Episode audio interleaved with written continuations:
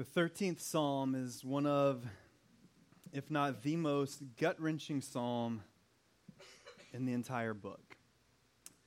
Here you have a picture of someone who is overwhelmed, someone who is in incredible danger, someone who is in desperation. And the psalmist cries out a question to God that pierces to the heart. He says, "How long?" Four times in the first two verses, the psalmist says, "How long, how long, how long?" It says, "How long, O Lord, will you forget me forever? How long will you hide your face from me? How long must I take counsel in my soul and have sorrow in my heart all the day long? How long shall my enemy be exalted over me? Consider and answer me, O Lord my God. Lift up my eyes, lest I sleep the sleep of death, and lest my enemies say, I have prevailed over him, and lest my foes rejoice, because I am shaken." How long, God, are you going to look away from me? How long are you going to turn a blind eye to my pain? And when we think about this in juxtaposition with Jonah, in Jonah chapter three, after God spares the city of Nineveh, Jonah says, "You see, this is why I didn't want to come to Nineveh. Because I knew you were a God that was abounding in steadfast love, that you were full of mercy and that you're slow to anger. And I knew that you were going to have mercy on these people and they don't deserve it." But then what's really difficult when we see that mercy of God is when we contrast that with stories. Like when Uzzah reached up and touched the ark to keep it from falling and he falls dead immediately. Or in the New Testament, when Ananias and Sapphira tell a little story about how much money they're bringing to the church and both of them fall dead right in the sanctuary. We look at those stories in contrast to one another and we say, God, what is, what's the problem here? Why do you seem to show so much more affection and mercy for the enemies of your people than you do for your own? Do you like them better than us? Do you have more patience for them than you have for us? What's the problem, God? How long are you going to allow this to happen? And we look at God as being both apathetic to sin and too merciful to other sinners. But the problem, as we've seen, as we've already looked and seen through this book of Genesis and these stories that have been told, the problem here isn't with God, but more how we perceive or fail to perceive his actions. You see, we often want endless mercy for ourselves, but relentless judgment for our enemies or for the people in this world that we believe deserve it. But God gives both. Both justice and mercy, perfectly according to his will and his wisdom. And so today we're going to pick back up in Genesis chapter four, and we're going to continue this tragedy of Cain and Abel. And we're going to ask and pray that God would help us to see with his eyes as we encounter questions that feel too big for us to comprehend. And so we'll be back in Genesis chapter four. And this week, we're going to read verses eight through seventeen. It says, Cain spoke to his brother. And when they were in the field, Cain rose up against his brother Abel and killed him. Then the Lord said to Cain, "Where is Abel your brother?" He said, "I do not know. Am I my brother's keeper?" And the Lord said, "What have you done? The voice of your brother's blood is crying out to me from the ground, and now you are cursed from the ground, which has opened its mouth to receive your brother's blood from your hand. When you work the ground, it shall no longer yield to you its strength. You shall be a fugitive and a wanderer of the earth." And Cain said to the Lord, "My punishment is greater than I can bear. Behold, you have driven me today away from the ground, and from your face I shall be hidden. I shall be a fugitive and a wanderer on the earth, and whoever finds me will kill me." And then God said to him, "Not so. If anyone kills Cain, vengeance shall be taken on him sevenfold. And then the Lord put a mark on Cain, lest anyone who found him should attack him. And then Cain went away from the presence of the Lord and settled in the land of Nod, east of Eden. And Cain knew his wife, and she conceived and bore Enoch. And when he built a city, he called the name of the city after the name of his son, Enoch. May God add his blessing and his favor to the reading of his word. Thanks be to God for his word. Father God, as we spend two weeks now in this very difficult and tragic story, it's hard to feel like in a story like this we can find any good, that we can find any redemption, but the fingerprints of your mercy are all over Genesis chapter four. As are the reminders that you are a just God who will see sin reckoned with and dealt with. And so, God, as we plow through the scripture, as we think through these big, deep things, introduce yourself to us anew. Help us to know who you are and how you work and how you live and how we should respond in light of that. And we ask all these things in the precious name of Jesus. Amen. Last week, we saw in the first half of this chapter that you have these two brothers, Cain and Abel, both with their occupations, their jobs. They both come to bring their offering to the table, to offer something up to God, and God receives one because his heart is pure and his motive's in the right place, and rejects another because his heart is filled with pride and envy and jealousy. And so Cain gets angry, and he kills his brother out of his own bitterness and jealousy. And so now we pick up this story with God continuing a pattern. If you were here when we talked about Genesis chapter three, after we see Adam and Eve fall in the garden, God presents himself with a question. He gives them a chance to answer back, and he does the same thing here for Cain. He comes to Cain and he says, "Where is Abel, your brother?" And we can hear, because we know that God knows, right? We know, as we're going to see, that God knows exactly where Abel is, that he knows exactly what happened. And so God isn't asking this question so that Cain can enlighten him to the situation. God is giving Cain a chance here. And we can hear in God's voice him just saying, "Cain, just take responsibility for what you did, man. Just take ownership. I know, you know, we all know. Just step up here and be confessional. Be repentant. Trust yourself in the hands of my mercy and see what happens. I'm giving you a chance." But just like his father before him, Cain denies it all. And look at the, the coldness and the callousness of Cain's response. He says, "I don't know. Am I my brother's keeper?" And last week we looked at how this jealousy and this bitterness and this comparison that Cain allowed to creep into his heart destroyed this community that God had put together. They needed each other. They had different gifts and skills, and God put them together for a reason. But because of Cain's rivalry in his heart, that community was destroyed. And so Cain answers this question like someone who believes they have no personal responsibility for anyone else. He says, "How should I know where my brother is? Am I my brother's keeper?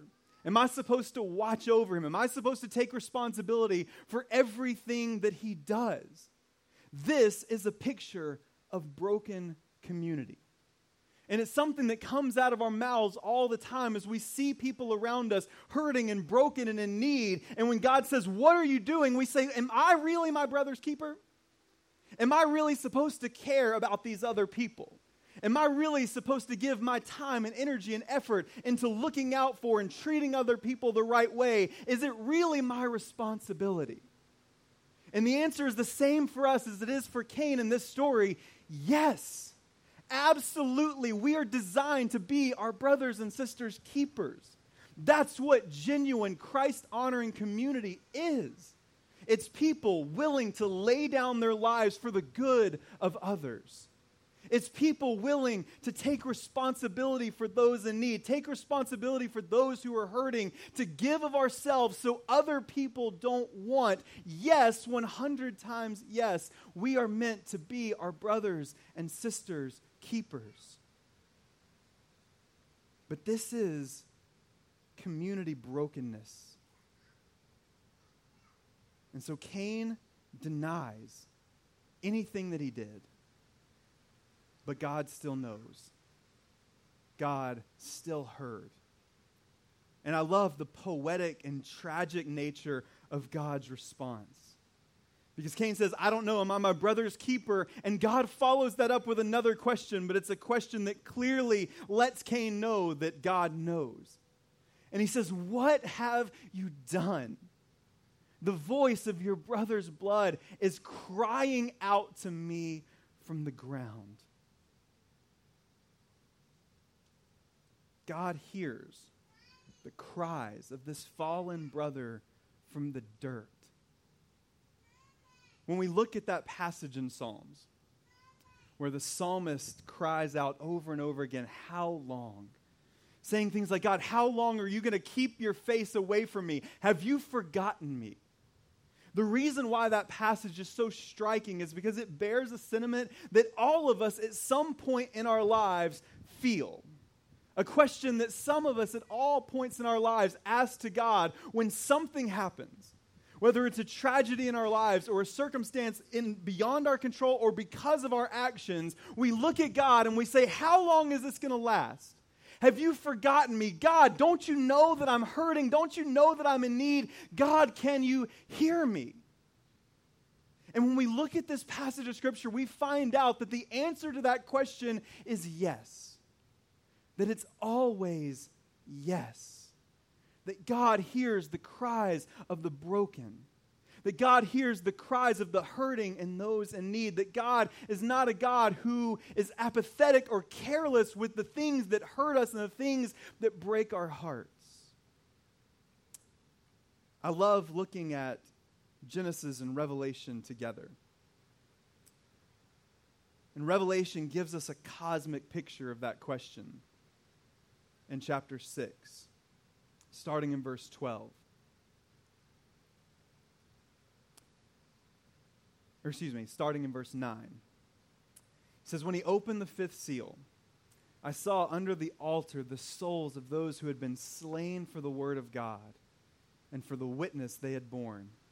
And they cried out with a loud voice, O sovereign Lord, holy and true, how long before you will judge and avenge our blood on those who dwell in the earth? Then they were each given a white robe and told to rest a little longer until the number of their fellow servants and their brothers should be complete, who were to be killed as they themselves had been. These martyrs that are gathered around the throne of God in this cosmic picture of God and all of his glory, they're crying out the same question that the psalmist was crying out. How long are you going to allow us to be unavenged? How long are you going to let the righteous suffer while the evil triumph? How long are you going to let this happen? And it says that God simply wraps them up in a white robe. And he says, rest a little longer. You see, that's the thing with God's justice and with God's judgment. It doesn't always happen on the timeline that we would like it to happen on. It doesn't always take place exactly when we want it to take place, but we have the promise in Scripture that one day it will. That one day that God is going to deal with sin and all of the brokenness and violence in this world, and he's going to put it to rest once and for all. And so when we ask the question, God, can you hear me? The answer is always yes. But he tells us the same thing that we see him tell those martyrs around the throne. Just rest a little longer. I'm not quite finished yet with what I'm doing. I've got a plan. I've got a purpose in all of this. And until you see it in full, it'll be hard for you to understand. But in the meantime, just rest a little longer, knowing that I know you and that I'm with you and that I'm for you. Because God is a God who hears the cries of the hurting. But we also see in this passage that he is a God who brings justice to oppression.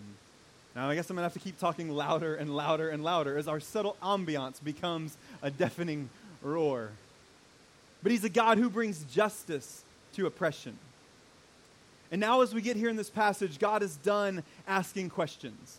He's done giving Cain a chance to respond. But even if he did, at this point, what could Cain possibly say? At this point, now that God has made it clear that he knows what Cain has done, and Cain has chosen to deny it instead of taking responsibility, there's nothing that Cain could have said here. And so God hands out his punishment. And listen to the passion as God lays this out. He says, "The voice of your brother's blood is crying out to me from the ground, and now you are cursed from the ground, which has opened its mouth to receive your brother's blood from your hands. When you work the ground, it shall no longer yield you strength, and you shall be a fugitive and a wanderer on the earth." Now, as we read that, I want you to remember what we talked about last week, that Cain's occupation was to be a worker of the ground. This is who he was. This is who he was born to be. This was his purpose, not only in his own life, but in the community in which God had placed him. And so now God is saying, this ground that you used to spill your brother's blood, that you used to use to honor me and to bring about your purpose, this ground that I gave you to work, no longer is it going to yield you its strength. No longer are you going to find purpose and value in the thing that you once found purpose and value in. He had taken his identity and his purpose and stripped it away from him. But not only that, but we see that Cain is going to be a fugitive and a wanderer of the earth. God says, if you want so desperately to destroy community, fine, then you don't get to have it anymore. You're going to be a wanderer, and you're going to go from place to place, and you're going to be a fugitive as long as you live, never being able to settle, never being able to rest. And then Cain decides to speak up. And in verse thirteen, he said, "My punishment is greater than I can bear." He continues saying, "Behold, you've driven me today away from the ground, and from your face shall I be hidden, and I shall be a fugitive and wanderer of the earth, and whoever finds me will kill me." He looks at God and he says, "What do I have left? This punishment is too harsh. This punishment is too overbearing. I can't withstand this. I can't live this life. I can't take on this burden. This is absolutely too much for me." But here we see the consequence and the punishment for his sin fitting the crime. And we recognize here that God not only hears the cries of the hurting and the oppressed, but that he's moved by them. When God hears the voice of Abel crying out from the ground, that it moves the heart of God, and not in a passive way. God doesn't meter out this judgment casually or haphazardly. God deals with this with passion and vigor, and he gives Cain the fullness of what he deserves. And so while sometimes, again, God's justice may feel delayed, he always brings justice. Sometimes it's immediate, sometimes it's delayed, but we serve a God who always rights wrongs, a God who always deals with sin, a God who always destroys oppression, and he does it in the course of his time according to his will. But we also have the promise that one day Christ will return and make everything right and new, and that he is coming in judgment to judge the world and the sins of the world, and he's bringing with him justice as a good and just God.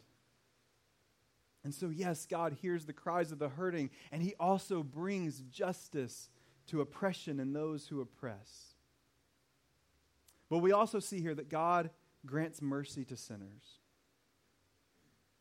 And while this punishment wasn't Cain's life, he didn't get a direct apples-to-apples punishment, because God could have killed him right there. And even though that wasn't how God chose to deal with this, Cain's punishment was still severe, and he was afraid. Down to the core of who he was, now Cain realized the magnitude of his sin.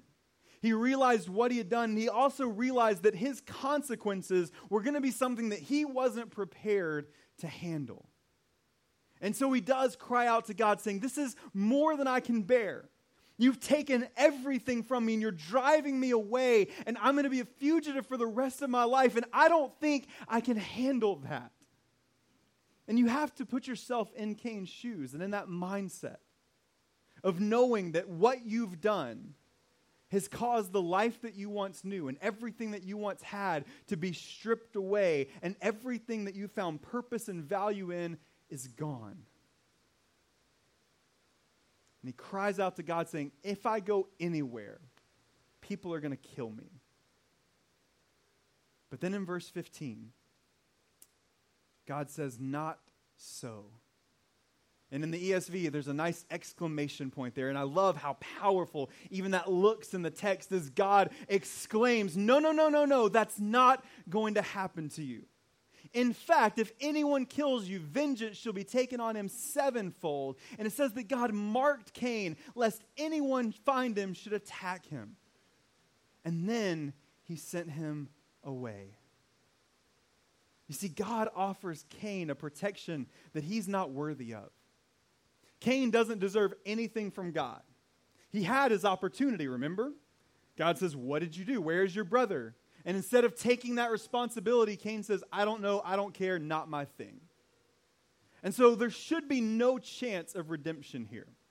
That should have been his one and only shot to have any sort of right standing with God, to have any sort of protection. At this point, he should get whatever comes to him. But even after all he's done, when he calls out to God, God answers. When he calls desperate to his father, his father responds with mercy, and an incredible mercy, saying, anyone who touches you is going to be avenged sevenfold. I will avenge you myself. And it says that God even marks Cain with a mark of divine protection. And we see this mercy. God withstanding a punishment that he deserved to give him a grace that he could have never earned. And you may be here today saying, you, you don't know my life. You don't know what I've done. You don't know what I've been. There's po- things in my life that I can't possibly ever atone for. There's things in my life that I can't possibly ever make right with God. But one of the things that I love about Scripture is in this book, we have page after page of lists and lists of killers and liars and thieves and sinners of all different varieties that not only received mercy and forgiveness by God, but then God used them for incredible and awesome things. And this story of Cain reminds us that there is no such thing as too far gone for God. Cain killed his own brother and felt nothing until he received his punishment. Cain had the chance to take ownership for what he had done. He had the chance to repent, and he chose instead that he was going to back off and just let God keep guessing till it gets it right. He had every option that he could, and then only in light of his punishment does Cain come and say, no, no, no, God, I need your mercy. And yet still God hears him and still gives him that mercy. There is no depth that God's mercy can't reach and grab a hold of us and pull us out. And so we can look at these passages and say, that's not fair. And we're right. It's not. And it's a good thing that God is not fair in all occasions. Because the Bible teaches us that all have sinned and fallen short of the glory of God. We, pr- we practice that every week during our confession of sin. And it teaches us that the wages of sin is death, and there's no one good and no one righteous, and that we can't do anything to earn God's grace and favor. And in fact, more dangerously, we're taught in Scripture that we are enemies of God. And so when we think about it that way, all of a sudden we become a little more comfortable with the idea that God is merciful to his enemies. All of a sudden it makes more sense that God would be patient and slow to anger and abounding in steadfast mercy, giving us chance after chance after chance. Because Peter says that God is patient Not as some people count patient, but that he is steadfast and slow to anger and abounding in this mercy, because he desires that no one should repent, but that everyone should come to know his forgiveness. And so God gives chance after chance after chance, time after time after time, because he wants us to come to him. He wants us to cry out for mercy. He could have sent Cain away right away because God knows in his infinite wisdom that Cain was going to cry out for mercy, and yet he didn't. He gave him chance after chance, and finally when Cain responds, God pours out his mercy on him. And the same thing is true for each and every one of us. No matter how far gone you may feel, no matter how much you think that you've done or how much you've tipped the scales against what God could ever do for you, he is there waiting. And the minute that we call to him for mercy, the Bible says that anyone, no matter what you've done, no matter where you've been, no matter what your life has been constituted of, that anyone who calls on the name of the Lord will be saved. It's a declaration and a promise inside of Scripture. That as Adam said, when we are faithful to confess and repent, that he is faithful to forgive us, and that his, his mercies, as Lamentation says, his mercies are new every single morning for those who desire them. And so if you're here and you've never put your faith in Jesus, for whatever reason it may be, I want to encourage you to know that there is mercy waiting for you. That Christ has made the way possible, that we don't have to earn our way to Jesus, but that we simply have to cry out to God because he's reached down to where we are already. And that if we are faithful to do that, if we are faithful to cry out for mercy and repent and believe in Christ, that he will save us from the inside out. And he'll take that burden that is too much for us to bear, and he'll take it off of our shoulders, and he puts it on the shoulders of Christ, who is strong enough to hold it for us. And he exchanges our sin and our guilt for a robe of righteousness, taking our shame and guilt away and giving us a clean conscience and an inheritance that will last forever because of not what we do, but because of the work of Christ on the cross and the forgiveness that he brings and the hope that we have through the resurrection. If you're here and you're a follower of Jesus, you've been forgiven of your sins, you've been through baptism, then remember that we are sinners saved by grace. That the only thing that separates us apart from God is the mercy and grace that he gave us in Christ. And without that, we would still be dead in our sins and trespasses. We would still be enemies of God. And yet he was patient with us, waiting and waiting time after time after time, and giving us the chance to call to him for mercy. And then he pours that out on us in a way that only he can. And if that's you this morning, then rest in the mercies and the grace of Christ. And know that you have been marked for protection by God from this day forever, ever, ever, ever more. And nothing can take that away. So is God just? Yes. And is God merciful? Absolutely. And as we stand here on Palm Sunday, walking into this Holy Week, and as we get ready for our Good Friday service on this Friday night, as we think about the cross, recognizing that we deserve a punishment that we can't bear, and yet God so loved the world so much that he gave Christ to stand in our place and offer himself to receive that death and that punishment that we deserve, so that we can stand blameless and holy in front of a just and righteous God. As we think about these things this week, hold them deep in your heart. If you've never put your faith in Christ before, please don't leave this place today without talking with me or one of our elders or community group leaders about what it means to be saved by God and how important and beautiful baptism is. But let's rest in the mercy of God that was sealed for us on the cross and in the tomb, and the hope that we have that comes on Easter Sunday. And so as we go through this week, remember your sin, but also, and more importantly, remember your Savior, the God who poured out his justice on Christ for us and gave us mercy after mercy after mercy that will last from now to the ends of eternity.